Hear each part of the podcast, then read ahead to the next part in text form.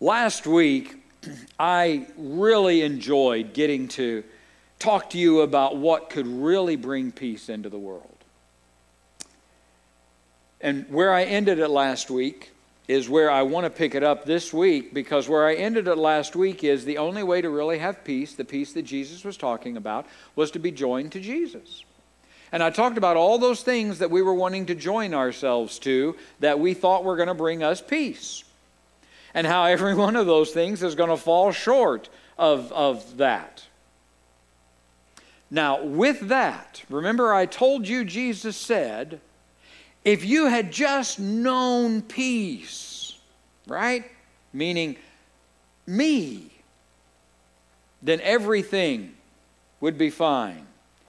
Now, let's pick that up. Not everything will be fine, as in no chaos. Remember, I said peace was not the absence of chaos last week. All right. If you turn in your Bibles to Luke, the 12th chapter, and go all the way to the end of that, the 49th verse, because that 12th chapter, it has 59 verses in it, okay? It's a big chapter in Luke. So if you turn to the 49th verse of the 12th chapter, you'll hear these words of Christ I came to send fire on the earth. Now, if I'm one of the apostles, the difference between disciple and apostles, there's about 250, 300 disciples following Jesus around. That's about the size of the Santa Claus church 250 to 300 people. And we're all following Jesus. Some of us are following Jesus because we're wondering, I wonder if this guy's got the answer. We're a disciple, we're following Jesus. Some of us are following Jesus, and we decided three years ago that this guy was the Messiah and he was the answer. We're more mature disciples. So both of them are in this crowd of 250 to 300 people that are following Jesus. You know that of that 250 to 300, he called 12 to be apostles. And so he, he called them out. So you've been hearing all of these inner circle type dialogues, and now you're one of the disciples, and you hear Jesus say this I came to bring fire on the earth. That's not what he's been saying, is it? He has said, I came to bring life that you might have it more abundantly. Well, that doesn't sound like fire to me. I came that you might. All these I came statements, just like the I am statements, I am the bread of life, he's essentially saying, I came to this earth to bring fire on it. Already as a disciple, I'm scratching my head and I'm saying, something's not matching up here. But especially this next part after the preacher preached what he preached last week. I came to send fire on the earth, and not only that, I wish it were already kindled. I wish we were already burning. I have a baptism to be baptized with, Jesus said, and I am distressed till it's accomplished. Do you suppose that I came to give peace on earth?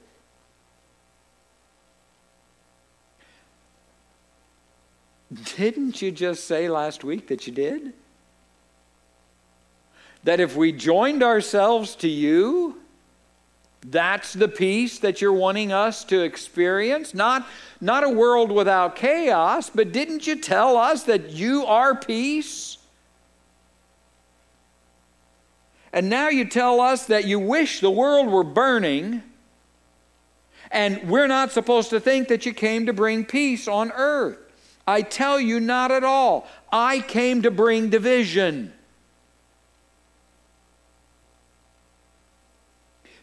There is a difference, brothers and sisters, in us dealing with the fact that following Christ is going to cause division you see, that's one thing for us to deal with. That's, that's like just understanding that there are natural consequences in life. And we all believe in, in, in just natural consequences, right? You act a certain way, you do something, that's just going to happen. We're okay with the natural consequence of there's going to be division because of Christ. But this is a different statement. I came to bring division. That's not a natural consequence, that's a purposeful act.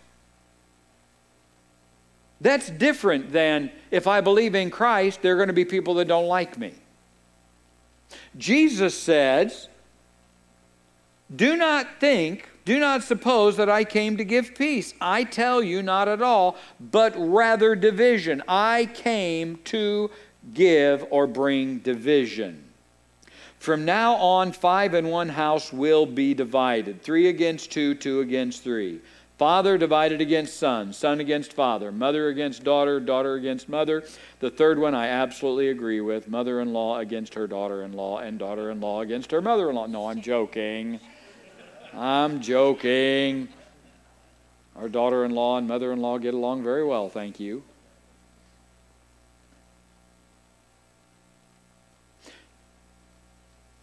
here's what we have to unpack. If you're going to understand what Jesus means by, I came to bring division, you have to understand what he means by, I came to bring fire on the earth. And I wish it were already kindled. Because if you don't understand what he means by that, you don't understand what he means by the world is going to experience division. I came that they might do that. So let me unpack that for you. And I want to unpack that for you here just very shortly, very quickly, um, by talking about this concept in our modern world of unity. That's the way we talk about something that is not divided, right? We say it's, it's unified. And the world cries and screams for unity. We're in a political season right now. That means the parties are trying to do what? The political parties. They're trying to unify themselves. And so we have primary elections, and, and the Democratic Party right now is. Uh, um, they're trying to unify themselves around a candidate. And you know, that can get ugly and that can get nasty. And somewhere in all of that, it got ugly and nasty four years ago when the Republicans were trying to do it, right? um, because the Democrats were unified four years ago. The Republicans, there were like 2,000 candidates out there, and, and uh, everybody was calling everybody names. And you know that at some point during that, whether you're Republican or Democrat, somebody's voice always comes to the top that says, now, we've got to unify. We got to unify. We got to come together. Don't care what party you belong to. At some point, you got to unify. I want to talk to you about when unity fails. I want to talk to you about the reality of unity that absolutely fails. And here's one of the statements that I want to make Unity always comes. If you don't remember anything else, think about this this week, okay? Unity always comes at the price of individuality. Always. Unity will always come at the price of individuality. Now, some unity, you lose more of your individuality than others. Not, not like you totally get consumed, but you will give up some of what it means for you to just be an individual if you are going to be united, if you are going to be unified. There are going to be things that you're not going to be able to just have of your own anymore. So I want you to hear the statement as, as I try to unpack this. Unity will always come at the price of individuality. So I want to talk to you for just a minute about what happens when unity fails. And I want to take us all the way back to the very first story in Genesis when you've got Adam and Eve and they're in a garden and there's a tree and there's a choice between them, and God has given them a command that you shall not eat of that tree. And we know that Satan has a conversation with Eve, and we know that in that conversation, Eve to be in unity with Satan, not full unity, but in agreement with, yes, because she's going to do what he suggests she do. That is unity, brothers and sisters. When, when you agree with somebody to act upon something, you have now united with that person. There is common. And so Eve gives up part of herself, her individuality, to do that. And particularly, she gives up that part of her that was supposed to be obedient to a command that God had given her. And it doesn't stop there because it says she took it and then offered it to Adam. And now that which two people had agreed upon, this food will give you knowledge. Ah, Eve says, let's do it. And now she goes to Adam and he gives up his individuality and joins the group. Now you've got not just two, but you got three in this group. Unity is growing. And can I tell you, unity in this case fails? But they were united. They were united in the fact that this tree was good for the production of the knowledge of good and evil. You, you go forward, of course, we get Cain and Abel, and things don't look very united. But can I tell you, it wasn't long until humanity united again? Because it's going to tell us several hundred years later, because Adam and Eve are going to live for hundreds of years and they're going to have kids, and those kids are going to have kids, and the world's going to be full of people. And it tells us about 800 years later, we get to the point that the earth is united again. Because God looks down at the earth, this story of Genesis, this, this uh, fourth, fifth, sixth chapters of Genesis, and the hearts of all men were intent on evil. Now that's united. We were all following the same path. And we know what happens there. The great flood comes because God says, I'm, I'm not going to deal with this. We know that God didn't deal with, with Satan and Adam and Eve as they're united in the garden and he kicks them out. We know that God is not going to deal with a united people that have turned away from him and turned only to their own hearts. And so he destroys the earth with a flood. But you know what happens? The flood waters go down, humanity rebuilds from Noah and his wife and three sons and their wives. And it's not too many years that go by, and God comes down and looks again, and he sees that humanity has begun to build a tower. And I almost get the sense that God puts his palm upside his head like this and says, Good grief. When are they going to learn? His words to us in Scripture were, if they can do this, nothing is impossible. Why? Because, brothers and sisters, if you want to accomplish something, unite. You want to win an election? Be better at uniting than the other team. You want to win a basketball game? You give up your individuality and you do what our team did last night. You play together as a team and if you play better, united, you win.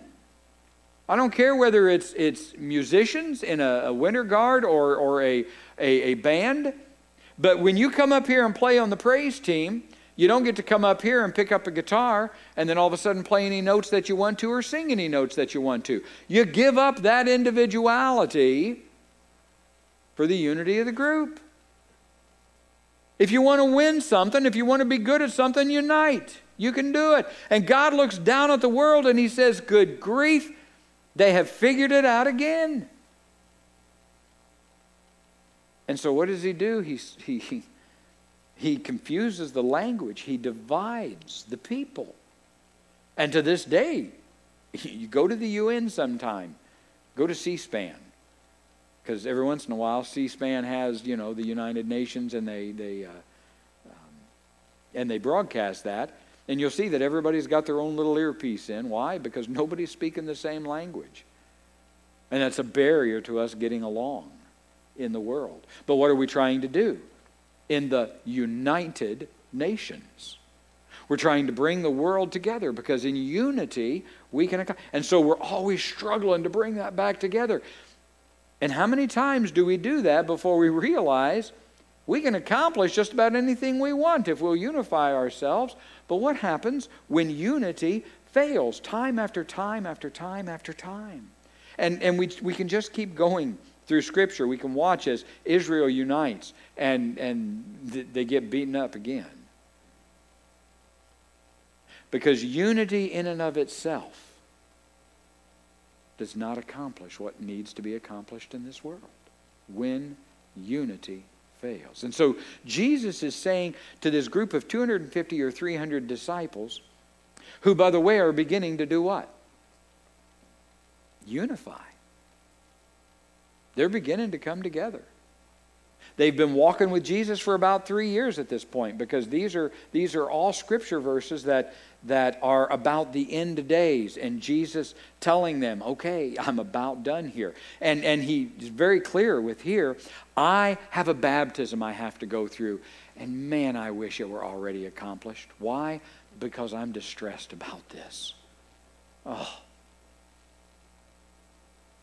His people are beginning to unify, and he looks at those people and he says to them, I did not come to just unite you. And yet that's what we that's what we think our job is in the church, right? Let's just unite. Can't we just agree? Can't we just all get along? The purpose the purpose of the church is not to just have a group of people that all of a sudden believe and agree with the same things. We try to do that on our trustees in the United Methodist Church. We make sure that we have to have three women. Why? Well, because you can't be unequal, you can't be unfair. I've never quite understood that, though, because you can have six men. All right. We don't let family members serve on administrative council or staff parish together because that might be unequal. We've got to have unity, right? So we do everything we can to try to unite the church. That's the big thing in the United Methodist Church right now. By the way, we didn't get united because everybody thought that Methodists were going to all of a sudden be united. We got united in the Methodist Church because uh, of the, the denomination called Evangelical United Brethren. And the only part that we kept from that was united. And so we had Methodist and we had United Brethren, and we kept the United and we kept the Methodist, and we became United Methodist. But since we became United Methodist in 1968, we've never been united about anything. So don't fool yourselves. We started arguing in 1969.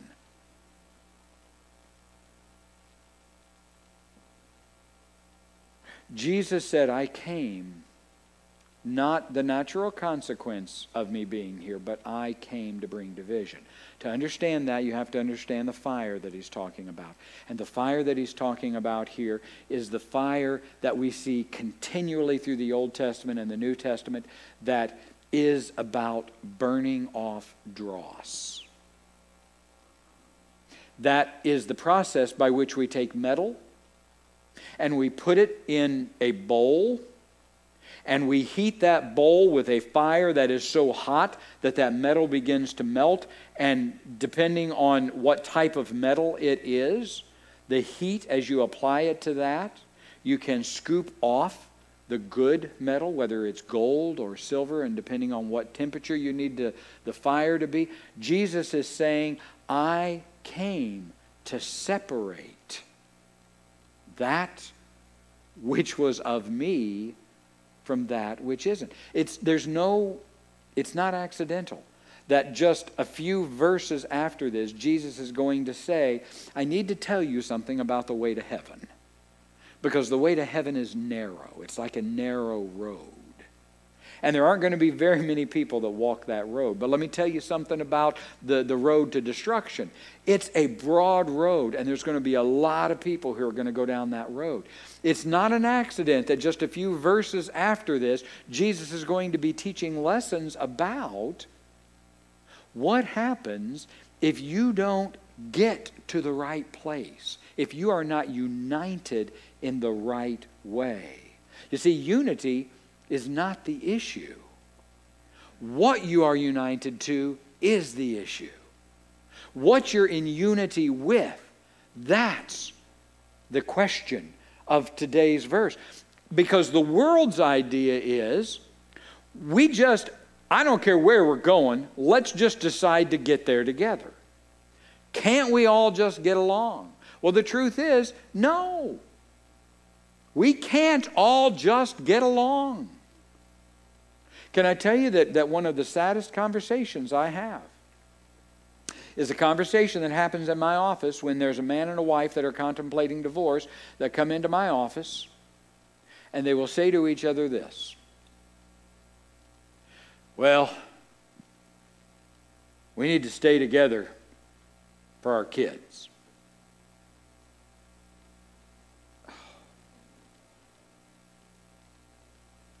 Now, you know me, I'm not an advocate for divorce.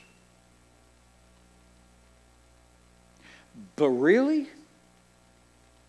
Do you, do you know the toxic environment that you're going to create for your kid if you decide, well, we got to stay married until they're 18? But at 18, sweetheart,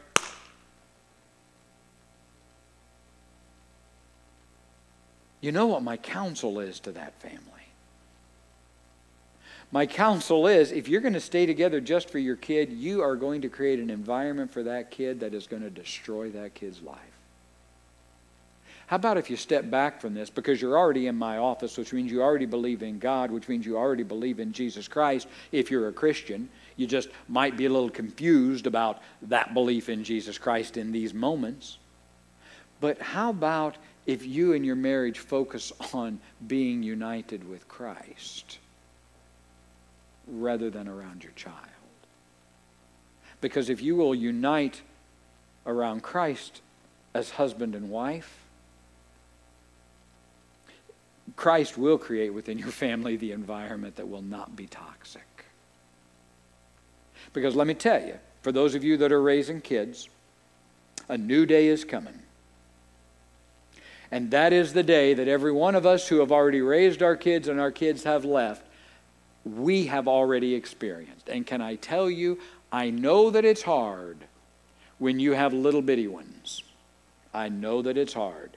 I know that it's hard to have a baby and a five year old, or to have a three year old and a 10 year old, or to have lots of them in between. And, and you're running here and you're running there and you're running here and you're running there and you're not getting any sleep and everybody. I know that's hard and man, whew, but can I tell you that something harder is even coming?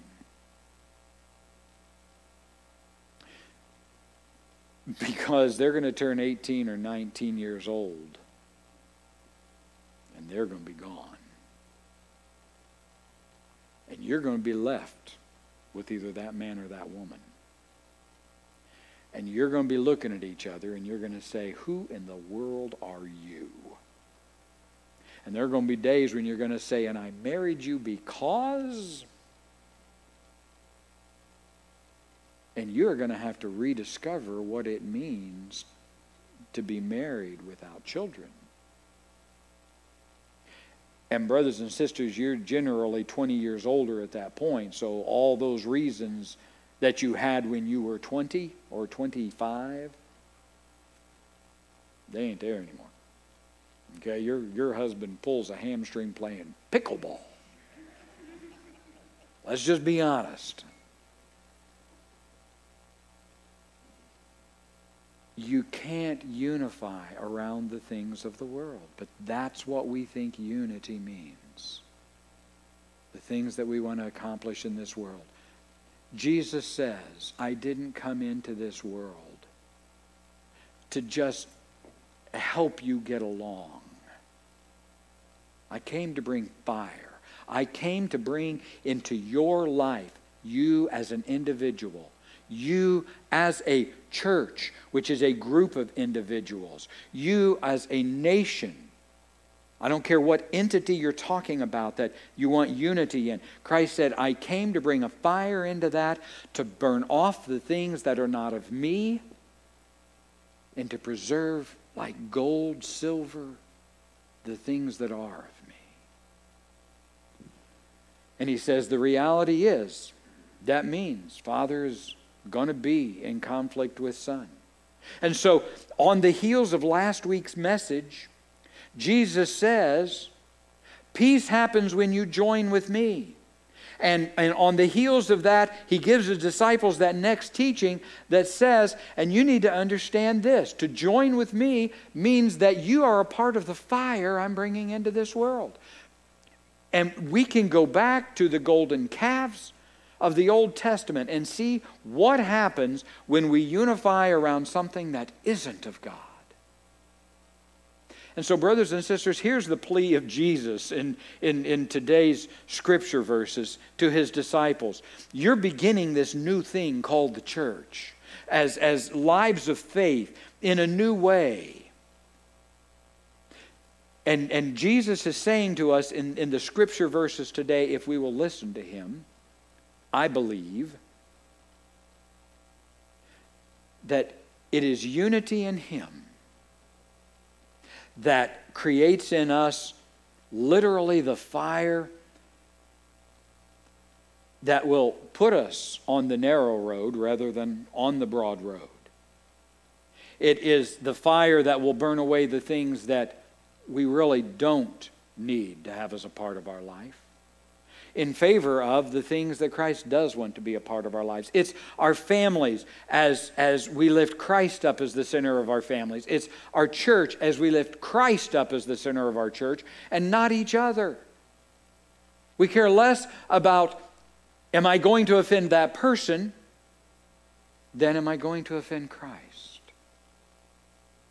And can I tell you that in the church, many, many times we are more concerned whether or not we're going to offend the person rather than whether we're going to offend Christ. And so we read I came to send fire on the earth. I wish it were already kindled. He's ready. I have a baptism to be baptized with, and I am distressed until it is accomplished. And so don't suppose that I came to give peace on earth. I tell you, not at all, but rather division. Father against son, son against father, mother against daughter, daughter against mother, daughter in law against mother in law, so on. Heavenly Father, I just pray that the message of today's scripture now does sink into our hearts. And I pray that, that we maintain this idea of peace, being joined to you even in the midst of division. Because, Lord, we will see that we are unified in you, not in each other. That we are unified in you for your purposes, for your timetables, for what you are doing. And Lord, I pray that we as a church here in Santa Claus, that might be the thing we are willing to give our individuality to. For, Lord, I am willing to give up my individuality for faith in you and unity in you. May it be as you have called us. And amen. All right, please stand. I'd love to leave you with a blessing. May the Lord bless you and keep you, make his face to shine upon you, and be gracious unto you. May God lift up his countenance upon you and give you peace. God is good, and all the time. Go in peace. God bless everybody.